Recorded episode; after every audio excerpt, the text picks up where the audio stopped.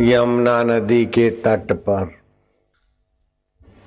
पोंटा साहिब जगह है। वहाँ गुरु गोविंद सिंह अधिक समय रहे थे।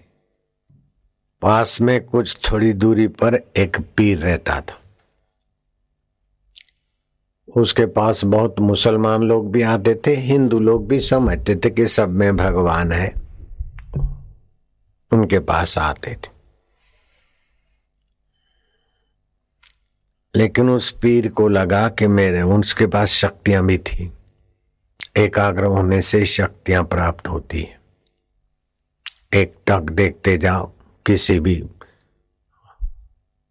भगवत मंत्र को, भगवान को, गुरु को तो एकाग्रता से शक्तियाँ प्राप्त होती है। इसको बोलते योग शक्ति। और वो शक्तियाँ कहाँ से आती है, उसको बोलते ब्रह्म विद्या। तो एक संसार में पेट भरने की विद्या कर्म विद्या है। लेकिन उस कर्म को भगवान की प्रीति के लिए करने से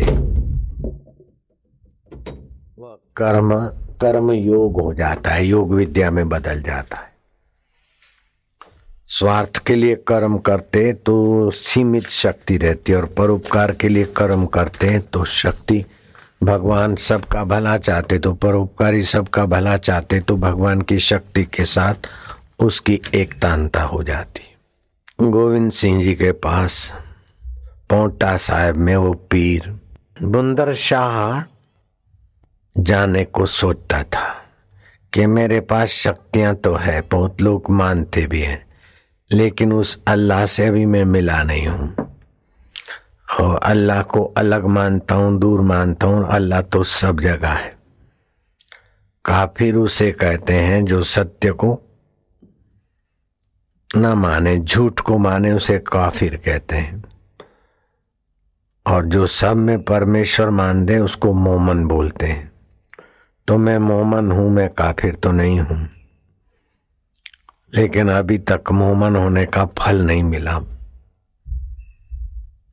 आज जाऊँ, कल जाऊँ गुरु जी से सत्संग सुनना ज़रूरी है।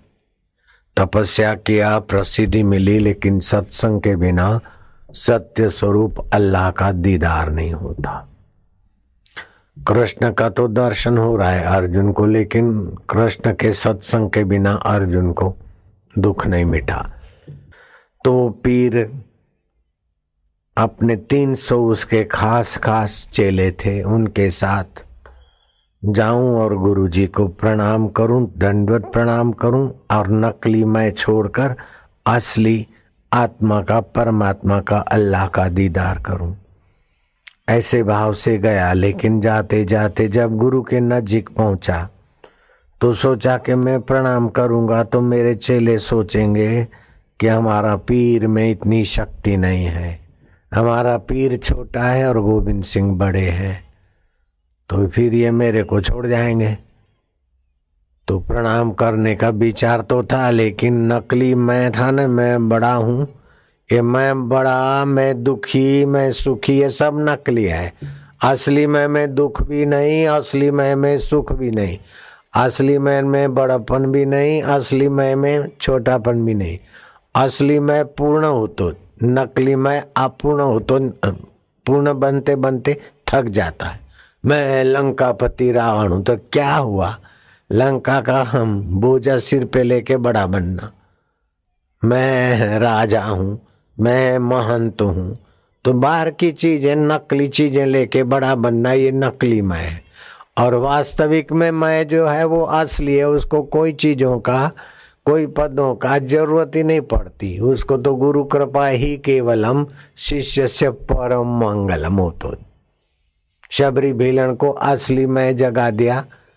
मतंग ऋषि की कृपा ने तो राम जी शबरी भीलन के जूठे बेर खाते। मीरा बाई का असली मैं जागृत किया नकली मैं मीरा को नकली दिखा तो मीरा महान हो गई। तो ये न, असली के आधार पर नकली बनता है। असली हट जाओ तो नकली नहीं रहेगा ये असली चेहरा मेरा है लेकिन आईने में वो दिखता है तो लगता है कि हाँ ये मैं हूँ। तो ये नहीं होगा तो आने वाला कैसे दिखेगा? ऐसे असली मैं चैतन्य है और फिर वो अंतकण में उसका प्रतिबिंब पड़ता है। तो अंतःकरण के साथ जुड़ के अपने को शरीर मानता है, अपने को जाति वाला मानता है, अपने को करने वाला मानता है, अपने को भोगने वाला मानता है। जैसे असली चंद्रमा है, लेकिन तो बर्तन में जो दिखता है, वो चंद्रमा का प्रतिबिंब नकली, लेकिन चंद्रमा जैसा लगता है ना। तो वो बर्तन में नीचे से आग लगाओ कढ़ाई में। कढ़ाई में चंद्रमा दिखता है, लेकिन पकोड़े जैसे सिकते, ऐसा वो चंद्रमा सिकेगा क्या? अपनी उंगली डालेंगे, जैसा जलेगा, ऐसा वो चंद्रमा असली दिखता है, वो अंदर उसमें वो जलेगा क्या? नहीं। लेकिन वो जो चंद्रमा दिखता है, वो मान ले क्या रर के ये तो गर्मी हो रही मेरे को। अरे रर के अभी तो पानी ठंडा है तो बोले मेरे को शीतलता हो रही। तो तू नकली है, शीतलता भी ये पानी की तेरे को नहीं लगती। और पकोड़े की आग की गर्मी भी तेरे को नहीं लगती, तू तो वो है। ऐसे ही एक ही जगह पर दो, एक शुद्ध चैतन्य और दूसरा चैतन्य का रिफ्लेक्स। वो जीवात्मा तो जीवात्मा नकली शरीर को मैं मानता है और नकली अपने रिफ्लेक्स को मैं मानता है। अब सत्संग मिलेगा तो गुरु बताएँगे कि तू ये नहीं है, वो है। और फिर वो अंतर्मुख होकर ध्यानस्थ होकर नकली की भावना छोड़कर नकली के ज्ञान से जगकर असली में आएगा तो साक्षात्कार होता कठिन नहीं है। अगर कठिन होता तो परीक्षित राजा को सात दिन में कैसे साक्षात्कार कराते सुखदेव जी महाराज? कठिन होता तो मेरे को चालीस दिन में मेरे गुरु जी कैसे ईश्वर प्राप्ति कराते? और सरल होता तो सबको क्यों नहीं मिलता? और नकली छोड़ना नहीं चाहते और असली को पाना नहीं चाहते, इसलिए कठिन है। और जो नकली को छोड़ना चाहते और असली को पाना चाहते और गुरु समर्थ मिलता है उसके लिए, सरल हो जाता है। गुरु मिला तब जानिए मिटे मोह, अज्ञान। राग द्वेष व्यापे नहीं, फिर हो गया गुरु समान। बुंदर बुंदर शाह अब मेरे तीन सौ चेले हैं। अगर मैं प्रणाम करता हूँ, दंडवत करता हूँ, चरणों में झुकता हूँ तो मेरे चेले सब समझेंगे कि हमारा पीर कमज़ोर है, छोटा है। तो क्या करा? उनका विचार बदल गया। फिर आया कि तो काफर है? और मैं तो मोमन हूँ। ये हिंदू को तो काफर काफर बोलते हैं। लेकिन क्या करूँ? तो दंडवत प्रणाम नहीं किया। दोनों हाथ मिल मिला के थोड़ा नजीक के जरा सायू तो गुरु ने भी देखा कि अभी ये तो नकली मैं को पकड़ रखा है तो गुरु जी ने दो उंगलियाँ दिखा दी। ऐसा कर दिया। बोला, मुझे ज्ञान चाहिए, असली अल्लाह का दर्शन, सत्य का दर्शन कैसे होता है?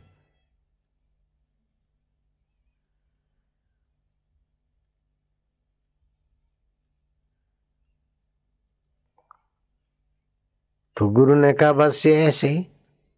तुम्हारे और अल्लाह में दो उंगल का फ़र्क है। बोले, दो उंगल का? मैं समझा नहीं।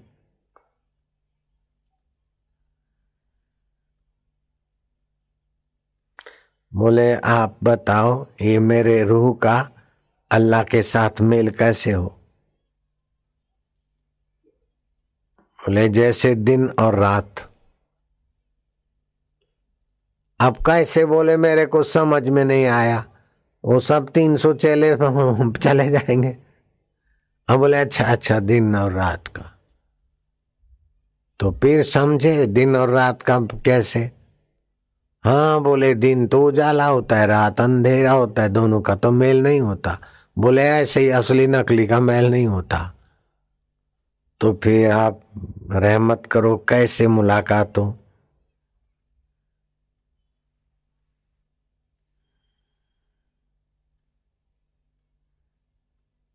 जैसे सत्य और झूठ। तो बोले गुरु जी सत्य और झूठ का मेल कैसे होगा? सत्य तो सत्य होता है, झूठ झूठ होता है।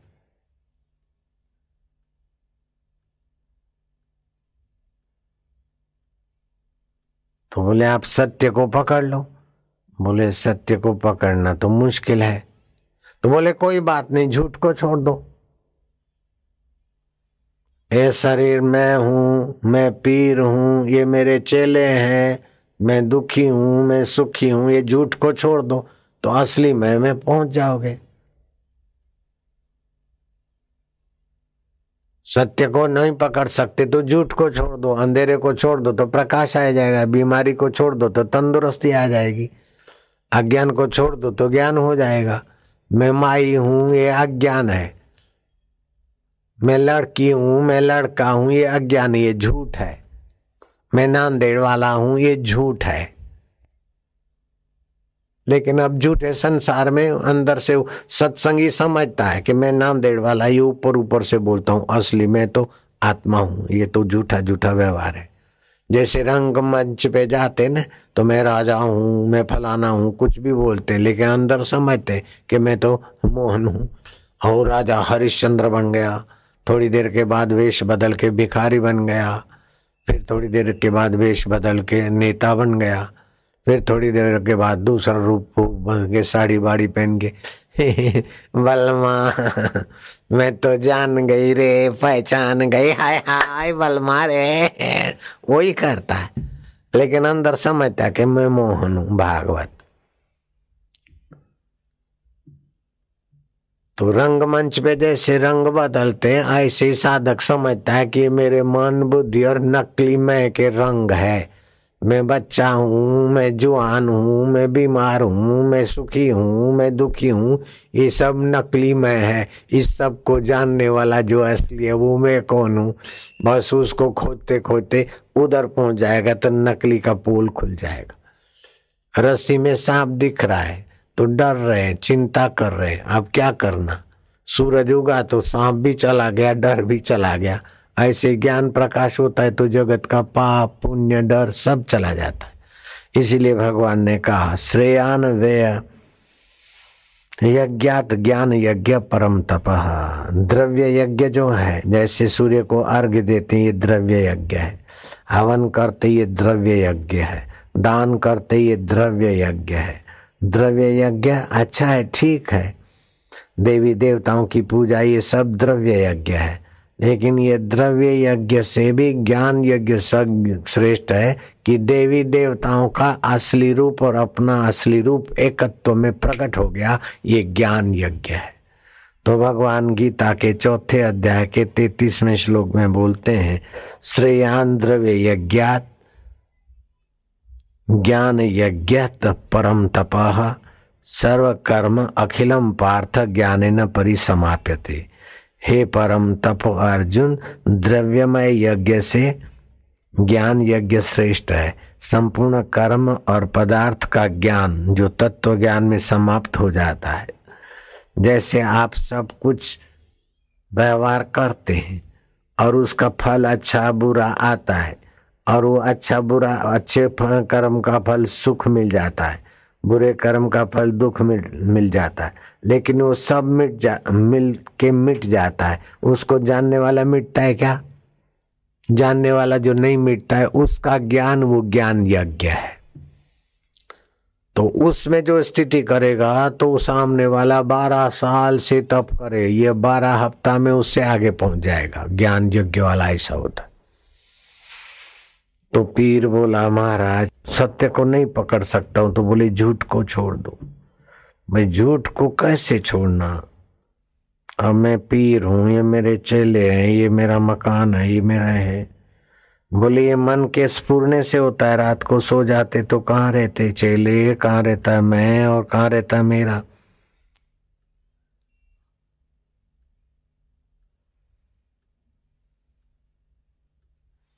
अंधकार अज्ञान झूठ को पकड़ के गुरवाणी में आता है। अंधकार सुखी कबही न सोई है।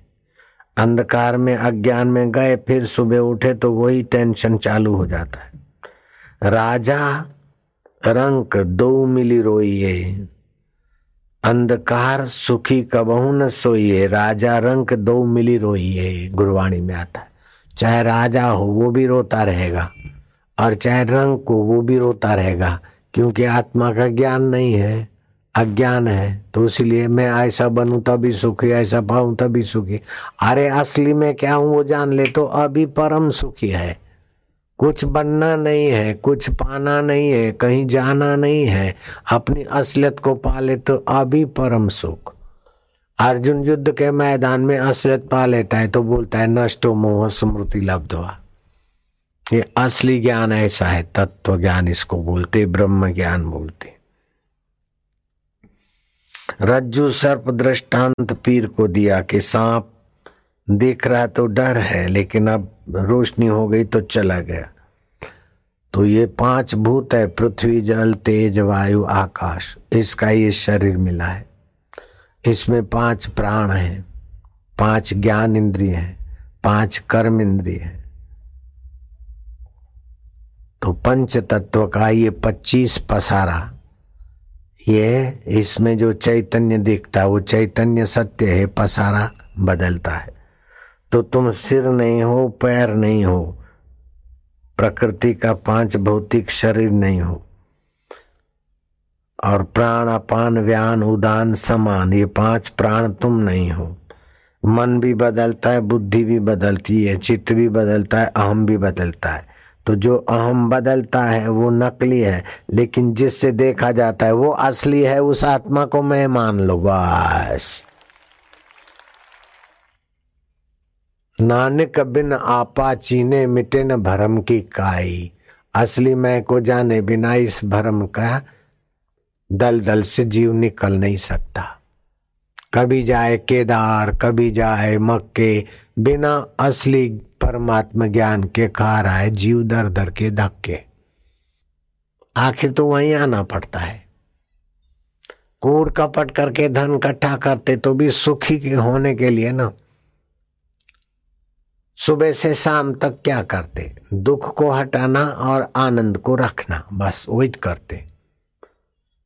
शादी करते तो सुख के लिए, तलाक देते तो सुख के लिए, चोरी करते तो सुख के लिए, प्रमोशन चाहते तो सुख के लिए, नौकरी बदलते तो भी सुख के लिए, सुख ही तो चाहिए ना। सुख सदा टिका रहे तो सदा रहने वाले में तो आते नहीं, और नकली में और नकली चीज़ों में सुख ढूंढ ढूंढ के थक के मर जाते, बोलो। भटक मुआ भेदू बिना पावे कौन उपाय? खोजत खोजत युग गए पाव को उस घर आए। बाहर खोज रहे हैं। देखने का मज़ा आए तो सुखी, सूंघने का मज़ा आए तो सुखी, संभोग का मज़ा आए तो सुखी। लेकिन ये नकली शरीर, नकली इंद्रियाँ, नकली मैं सुखी सुखी असली कैसे मिलेगा? इसलिए इस राजा भी दुखी और रंग भी दुखी।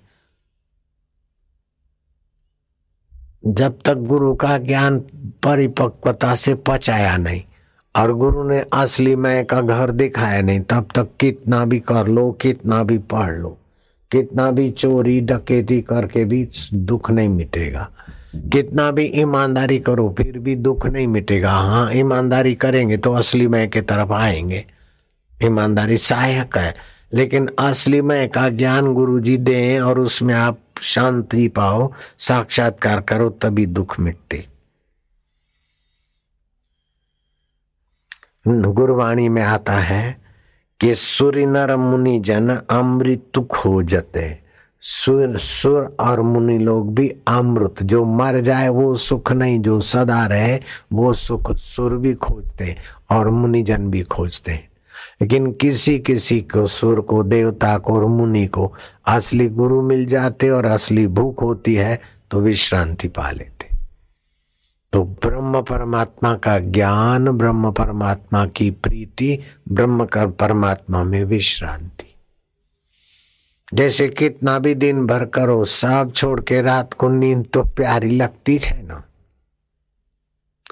बचपन के सब खिलौने छूट गए, बचपन के दोस्त छूट गए, लेकिन बचपन में नींद प्यारी लगती थी। जवानी के सारे छूट गए, फिर भी जवानी में नींद प्यारी लगती। तो अभी अभी भी नींद तो ज़रूरी है, प्यारी लगती। लेकिन असली मैं का जब ध्यान लगे तो नींद भी छूट जाए।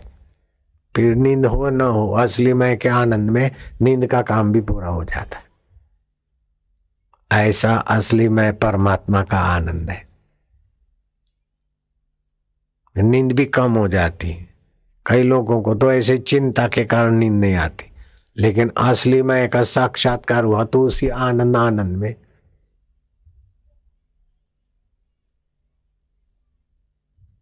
थोड़ी देर शुरुआत में कर ध्यान ध्यान में चले गए। शरीर को ज़रूरत पड़ी, थोड़ी नींद में, फिर ध्यान में चले गए। हमारा ऐसा नींद होता है। असली मय में, फिर जरा थोड़ा सा नींद में आए, फिर असली मय में। रात कैसे बीतती पता नहीं चलता। सुबह चार बज जाते, तीन बजो, दो बजो, कुछ भी बोझो सदा समाधि संत की आठों पहर आनंद। समाधान हो जाता है।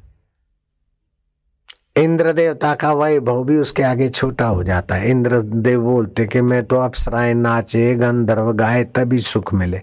और वो असली मैं को जानने वाले ज्ञानी तो जहाँ नज़र डालते तो लोगों की ताप, चिंता, कठिनाई दूर होकर उनके हृदय में भी असली मैं की कुछ तरंगे उठती तभी तो बैठे है ना। कसले बसले तुम। आनंद ये तो तरीज बसते। ये असली में का आनंद है, गुरु की निगाहों से बरसता है, वाणी से बरसता है, तभी बैठे, नहीं तो नांदेड़ वाले कोई बुद्धू थोड़े हैं। और सत्संग में आने से एक एक कदम चल के आते एक एक यज्ञ करने का फल होता है। सुनते तो भक्ति योग का मीटर चालू होता है। विचारते तो ज्ञान योग होता है। और जब कीर्तन करते तो तुमुल ध्वनि पैदा होती है, हमारा तन मन शुद्ध होता है। ऐसा असली मैं का ज्ञान है, असली परमात्मा आत्मा का ज्ञान। तो अभी क्या करना बाबा? हमको क्या करना? बोले, बस, जब भी दुख आए तो देखना, नकली मैं को आया है। जब भी चिंता आए तो बोलना, ये नकली मैं को आया है। हे प्रभु, तुम तो असली हो, ये चिंता और दुख नकली को आया है। जैसे घर में कुत्ता आए कौआ आए, दूध खराब करते तो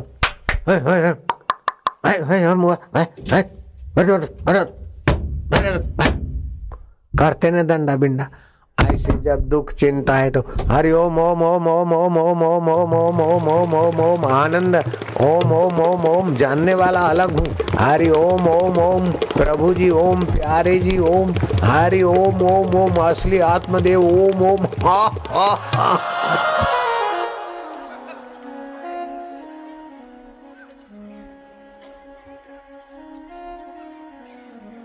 दुखी काय को होना दुख में काय को डूबना नकली में के साथ क्यों जुड़ना? जब किसी की निंदा होती है, समझना नकली मैं निंदा करता है। असली मैं निंदा नहीं करेगा। असली मैं तो सब में एक जैसा है। असली आत्मा तो एक जैसा सब में। मैं बड़े, मैं बड़ा, मैं छोटा तो तरंग छोटा बड़ा हो सकता है। बुलबुला छोटा बड़ा हो सकता है। भंवर छोटा बड़ा हो सकता है। लेकिन पानी तो असली सब में वही ऐसे ही शरीर छोटा बड़ा, मन, बुद्धि छोटा बड़ा, पद छोटा बड़ा, लेकिन चम चम चमकने वाला चैतन्य तो वही का वही।